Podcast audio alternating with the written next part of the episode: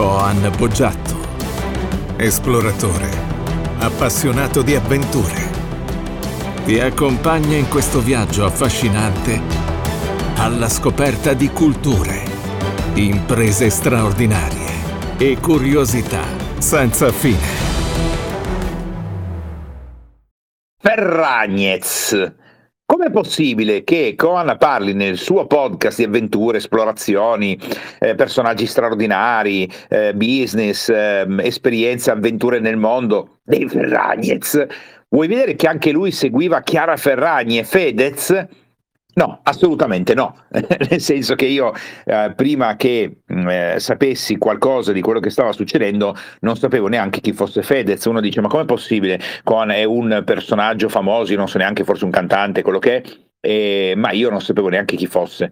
E Chiara Ferragni, ovviamente sapevo chi era perché mi è arrivata alle orecchie, ma io, ad esempio, in tutti questi anni lunghissimi, ho visto uno dei suoi post e basta, solo quando è riapparsa dopo l'inizio dello scandalo del Pandoro Gate. Mi piace quando trovano questi nomi Vabbè, ma comunque eh, non mi interessa seguire queste persone, quindi per me, eh, sono, non, se fosse per me, eh, sarebbero persone che non avrebbero fatto neanche un centesimo, chiaramente. Ma il popolo non è così, la maggior parte, ed è interessato. Ovviamente invece come fenomeno sociale, soprattutto per quello che sta succedendo adesso, mi interessa perché mi dà uno, un, mi dà uno, uno specchio chiaro, chiarissimo, di dove punta la popolazione italiana e in parte anche quella mondiale. Intanto dobbiamo fare un passo indietro e capire che gli influencer, questo fenomeno su cui anch'io tanti anni fa ero caduto nell'errore di considerarli un'enorme perdita di tempo. Poi mi sono reso conto che invece, grazie a Roberto Buonanno, il mio amico, mm, eh, grandissimo imprenditore, che ha eh, una mm, grandissima società che occupa eh, lo spazio di management degli influencer, mi dice ma gli influencer siamo tutti influencer, cosa vuol dire essere influencer? Marco Aurelio era un influencer, Nicola Tesla era un influencer, Leonardo da Vinci era un influencer, Machiavelli Cavolo, che influencer, il suo libro ha passato i secoli, il Manzoni, Carducci, e potremmo andare avanti all'infinito. Influencer significa solo che le persone hanno sviluppato un potere tale da poter influenzare e quindi in qualche modo modificare il pensiero, indirizzare il pensiero, stimolare le masse affinché queste persone poi prendano delle decisioni nella loro vita, ovviamente ognuno è libero di fare ciò che vuole, non siamo certo al periodo del fascismo dove se Duce diceva eh, credere e combattere, tutti dovevano ripetere credere e combattere, quindi il Duce è stato un influencer fino a quando non è diventato un dittatore. Quando è diventato un dittatore non era più un influencer, era un dittatore, sono due cose diverse. La Ferragni e Fedez non sono dei dittatori, sono degli influencer perché loro non possono obbligare le persone a fare qualcosa, eh, però possono influenzarle. Allora, prima di tutto riflettiamo insieme, come fece riflettere eh, a me Roberto Morano tanti anni fa, riflettiamo sul fatto che tutti siamo degli influencer, tutti influenziamo altre persone, tutti ispiriamo altre persone nel bene e nel male. Se noi ad esempio siamo degli accaniti fumatori e incontriamo un nostro amico che sono già 127 giorni e 3 ore che non fuma e gli diciamo ma dai, mai visto queste ricerche? Lo sai che non cambia niente il fatto che tu fumi o non fumi. Guarda qua le differenze fra i fumatori e i non fumatori. Sono sei mesi di vita, vale la pena di spaccarsi eh, su questo argomento e poi n- non fumare che ti piaceva così tanto per sei mesi di vita in più? E la persona riprende a fumare. Eh, l'hai influenzata e come? Oppure immaginiamo che tu incontri una persona che fuma tantissimo, tu sei un ex fumatore di grandissimo successo e sei diventato proprio un'altra persona, un atleta e così via, e dicendo alla persona guarda quale ricerche, guarda qui questo, guarda qui quest'altro, induce la persona a non fumare più e l'aiuti a salvarsi da 20-30 anni di vita che avrebbe perso, eh, anche in quel caso sei un influencer. Quindi tutti noi siamo degli influencer, cioè influenziamo le altre persone. Ma l'influencer influenza la vita e cambia il modello sociale o il modello sociale si adatta e persegue quelli che sono i parametri che gli influencer incarna? Detto fra me e te, nasce prima l'uovo e poi la gallina o nasce prima la gallina e poi l'uovo? Difficile a dirsi. Sembrerebbe facile dire i greci incarnavano i valori della determinazione, agonistici, della bellezza. E allora gli atleti greci erano delle divinità. e di conseguenza loro spingevano gli atleti con la loro massa psicologica, emozionale, di cura, di attenzione, perché gli atleti greci che partecipavano alle Olimpiadi erano considerati delle divinità, perché loro incarnavano quei valori. Oppure gli atleti greci propagavano quel tipo di valore e di conseguenza nessuno può dirlo, ma noi possiamo ragionare, cioè cosa accade in questo flusso.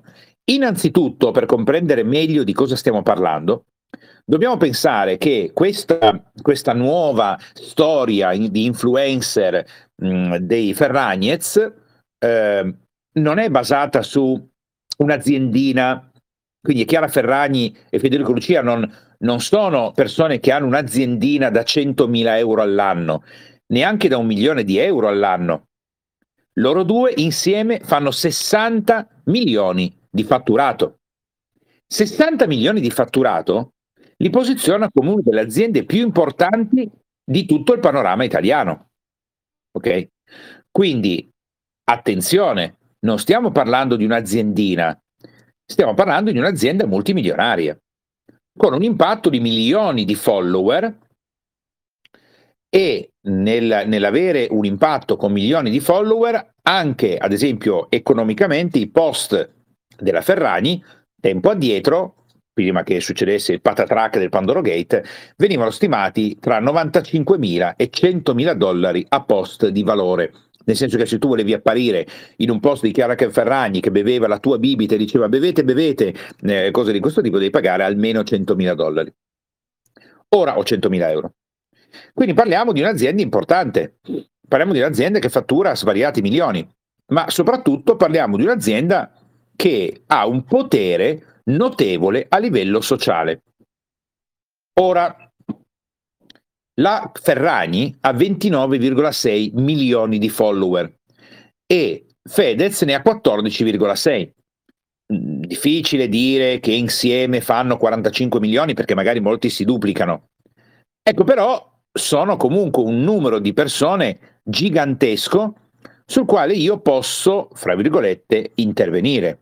Inteso io come influencer posso dire, beh, se dovessi uscire, dovessero parlarne, a un certo punto un sacco di gente sa chi sei. Quindi non possiamo chiudere gli occhi di fronte al fatto che i Ferragnez hanno un potere di diffusione della loro parola, di quello che pensano, della vita che fanno vedere, che un tempo non avrebbe avuto neanche il buon Manzoni con i promessi sposi.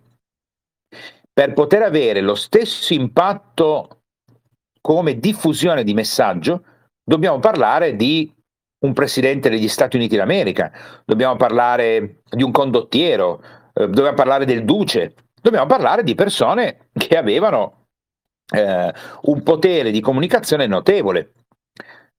Sempre per rimanere in Italia, credete che Bertinotti ai tempi o Craxi avesse un maggiore impatto a livello di milioni di follower Difficile dire quanti erano i milioni di follower, ma non è detto.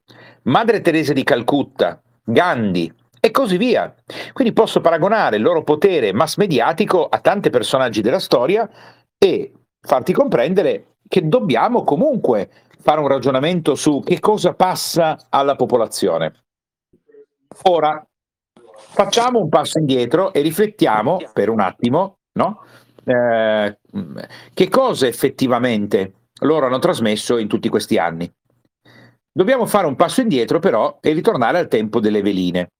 Una volta le persone eh, guardavano magari un'attrice molto brava, una cantante o un cantante, un atleta straordinario e così via. Cioè le persone, tornate indietro nel tempo e tornano indietro nel tempo, avevano qualcosa che sapevano fare bene. E per questo motivo che diventavano famose. Quindi attenzione bene, la fama era collegata a una grandissima capacità. Questa grandissima capacità era associata anche a costanza, determinazione e intelligenza. Eter Parisi, qualcuno di voi se la ricorderà, oppure potremmo pensare a Pippo Baudo, oppure potremmo pensare a Pelé, oppure potremmo pensare a eh, Marie Curie, la Montessori. Tutte persone che nei vari campi avevano talento, avevano capacità erano capaci di fare qualcosa di straordinario e aggiungevano valore aggiungevano eh, competenza con determinazione e costanza a livello comportamentale per poter arrivare a determinati livelli. Poi, a un certo punto, la nostra società ha intrapreso un altro percorso che era quello ai tempi delle veline. Non sai fare niente, non sai cantare, non sai ballare, non sai recitare, non sai inventare, non crei nessun metodo. Non importa, era il periodo in cui si apriva il tutti possono diventare famosi. Non importa che tu non sappia fare niente, anche se non sai fare niente, ma magari hai un bel viso, magari ti comporti, fai ridere in maniera un po' stupida, ma non perché sei un attore, non sei Totò, non sei Macario, non sei Edoardo De Filippo, no, semplicemente fai ridere perché hai una faccia eh, buffa e basta, ma non sei capace di recitare. Non parliamo di Anna Mazzamauro, grande attrice, o ehm, eh, Paolo Villaggio. No, parliamo di persone che boh, le mettevano lì. Io ho sempre odiato e odio tuttora, e uso volontariamente la parola odio, verso questi fenomeni, infatti mi odio il gioco d'azzardo, eh, in cui le persone eccellono a caso, a fortuna. È proprio una cosa che non mi piace, capisco il karma, non il karma e tutto il resto, però io sono una persona che adora, sono innamorato della meritocrazia e quindi io penso che una persona faccia bene a essere premiata per ciò che fa. I Ferragnez sono l'evoluzione delle veline, nel senso che chiaramente Chiara Ferragni e anche Fedez le loro cose le sanno fare.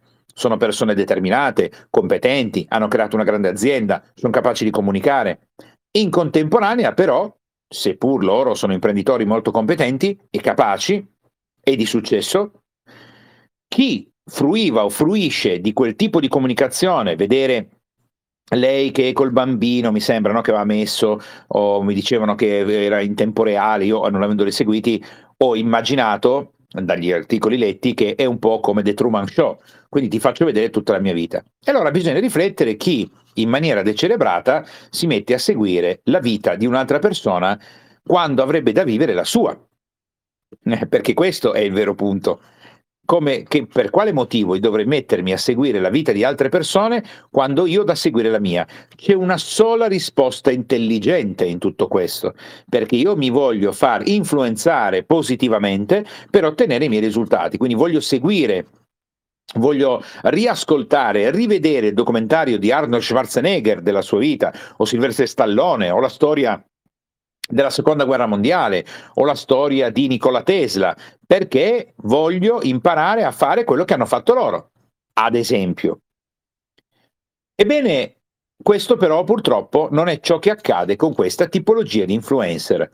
Difficilmente una persona si mette davanti a un video di YouTube o TikTok o Instagram per guardare una persona che sgranocchia un pezzo di pane al microfono facendo l'ASMR perché vuole ispirarsi per diventare un esperto di ASMR. Di solito lo fa in maniera, scusatemi il termine, imbecille. Attenzione, qualcuno potrebbe dire, ma il varietà? La superficialità di una canzonetta italiana? E ma magari la persona si mettesse lì per dire voglio un po' di varietà. Allora come varietà ascolto uno che mangia un cracker davanti al microfono. Mica vado a vedere uno che balla, canta o performa come comico. Anche Totò pote- potrebbe essere considerato ai tempi come un comico che a un certo punto faceva film anche superficiali, per soldi, benissimo. Però scusate se, scusate se poco, io preferisco guardare tuttora un film di Totò piuttosto che mettermi davanti mezz'ora ad ascoltare uno che sgranocchia cracker al microfono sarò retro, sarò una persona non adatta ai nuovi trend e che preferisco essere così. Il divorzio dei Ferragnez. Qual è il messaggio che loro stanno dando? Attenzione.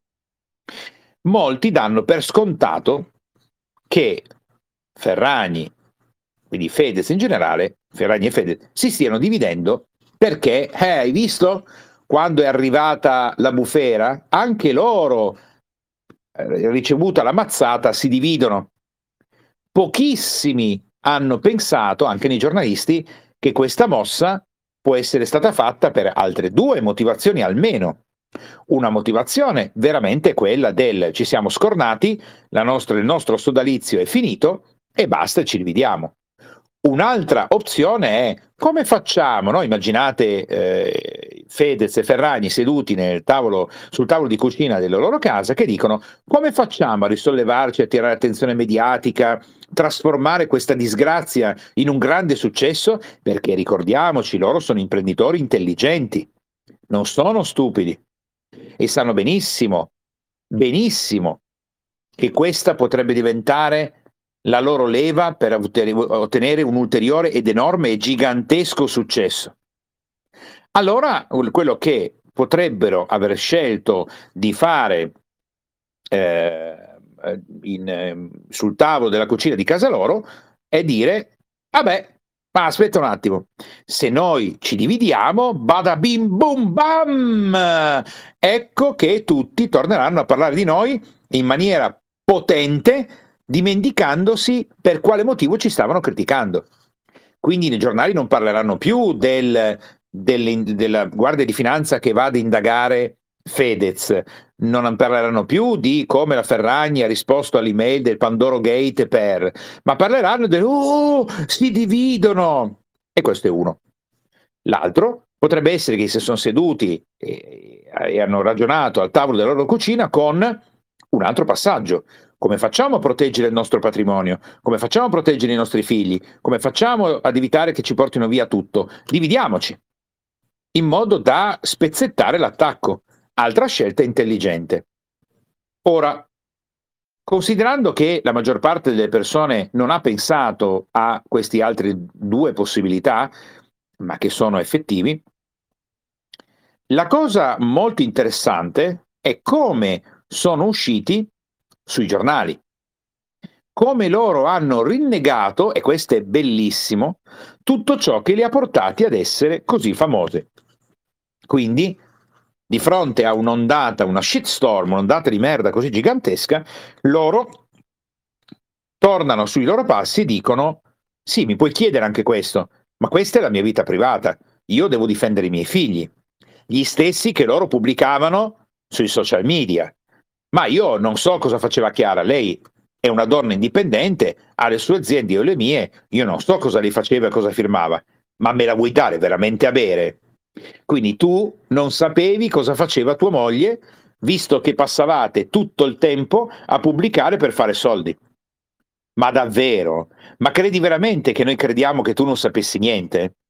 Io non dico che loro abbiano fatto, brigato, sottratto, questo non lo so, questo ci penseranno i giudici. Non mi interessa nemmeno. Ma la comunicazione invece è interessante, interessantissima perché prima usi la privacy nel far vedere che cambi il pannolino ai tuoi figli, mettendo la berlina a tutta la tua famiglia, tutti i giorni, tutto il tempo, e adesso dici, ah no, questa è la nostra privacy, non bisogna entrare nella nostra vita. Ma dai, ma su, ma per favore, ma no, ma no, ma no, questo no, dai, su. Tu non sapevi cosa faceva Chiara? Ma dai, ma su, ma dai. Solo un giornalista imbecille ci può credere. Però, attenti bene, qual è la comunicazione che arriva al popolo? Diverse. Beh, è naturale, quando tutto va male le coppie si dividono. No, non è naturale. Quando tutto va male le coppie si scopre se sono delle vere coppie. Quando tutto va bene, è eh, facile, ma quando le cose vanno male, sono veramente innamorati oppure no? Quindi se si stanno dividendo hanno dimostrato che la loro coppia è fragile. Dopo sette anni di matrimonio sono una coppia fragile e alla prima ondata di merda vera si dividono. Questo è il messaggio che io darei, non il ah certo, no, certo un corno. Mi dispiace che fossero una coppia debole e che con due figli di fronte a una tempesta di merda economica si dividono. Se l'hanno fatto per guadagnare nuova fama, tanto di cappello. Bravi, ottimo, fantastico. Come usare un'ondata di merda per concimare un nuovo campo di grano. E se la gente ci crede, beh per loro. Quindi io ad esempio fossi un giornalista o un divulgatore o un conferenziere di social media direi, beh, se l'hanno fatto quello, ancora una volta hanno dimostrato di essere persone estremamente intelligenti, tanto di cappello. E se l'hanno fatto per salvare il patrimonio? Ragazzi, tanto di cappello, bravi, straordinario. Riesci a prendere una decisione molto forte da portare avanti con importanti recite, che ho letto nell'articolo, comporta che lui vada a dormire da un amico e così via, per fare in modo di non essere beccati.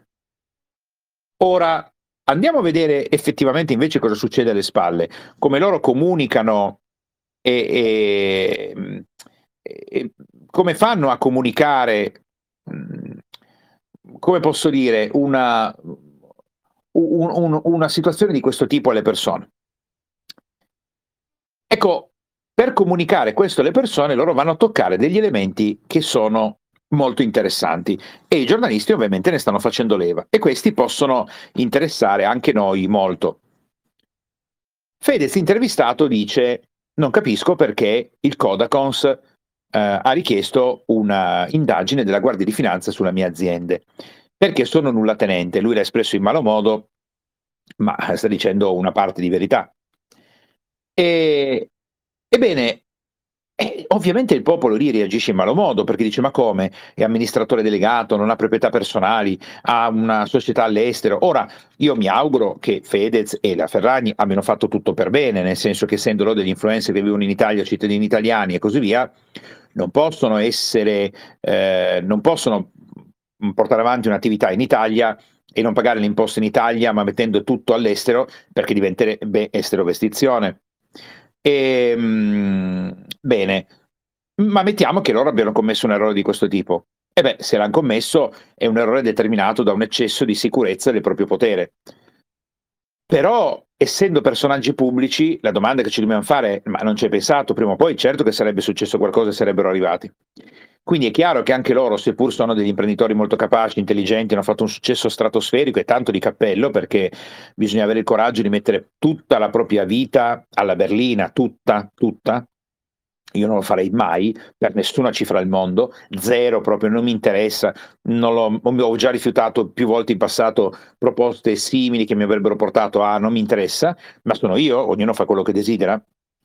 Ecco, invece per andare in chiusura di questa puntata, io penso che una riflessione su questo caso vada fatta per tutti, perché ignorare ciò che sta accadendo vuol dire non capire dove sta andando la nostra società.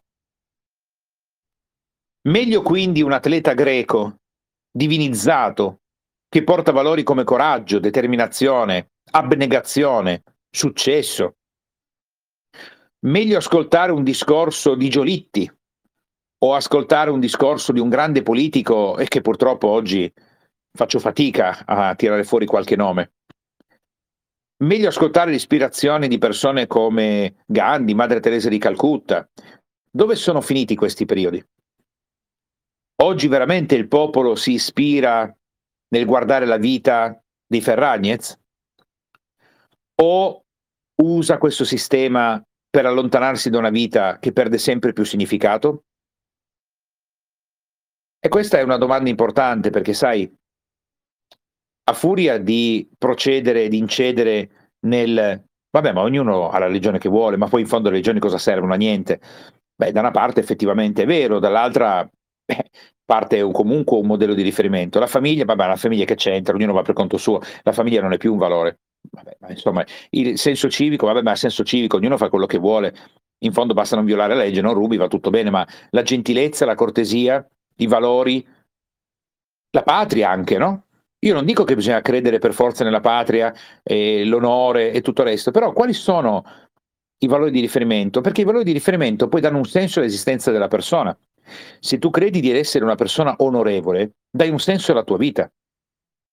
Se invece sei allo sbando, hai bisogno di inebriarti con il nulla, con la vita di altre persone che ti fanno vedere che invece loro successo ce l'hanno e che quando il successo non c'è più, beh, dividersi sembra proprio l'unica strada possibile. Come finirà questa storia? Ai posteri, l'ardua sentenza. A me sinceramente dispiace molto se loro hanno fatto tutto bene che siano finiti in questo casino, perché hanno sempre fatto un eccellente lavoro nell'ambito di quello che loro fanno. Ma in contemporanea, come fenomeno sociale, non mi interessa, anzi, io devo dirti la verità, che la mia gioia e la mia speranza nel popolo è determinata dal fatto che uno storico come Barbero è riuscito a diventare l'influencer nei podcast con un numero di download impressionante che nessuno credeva di poter fare in Italia. E io, Barbero, lo ascolto a nastro. Questa per me è una grande speranza per il popolo italiano. Se questo episodio ti è piaciuto e lo ritieni utile, ti chiedo gentilmente di dare una valutazione 5 stelle e meglio e anche di mettere un tuo commento per aiutarci a diffondere questa trasmissione il più possibile e se vuoi condividendola anche con i tuoi amici e le tue amiche e se vuoi seguirmi dal vivo puoi cliccare sul canale Telegram che trovi in descrizione perché ogni giorno sono in diretta su Radio Freedom.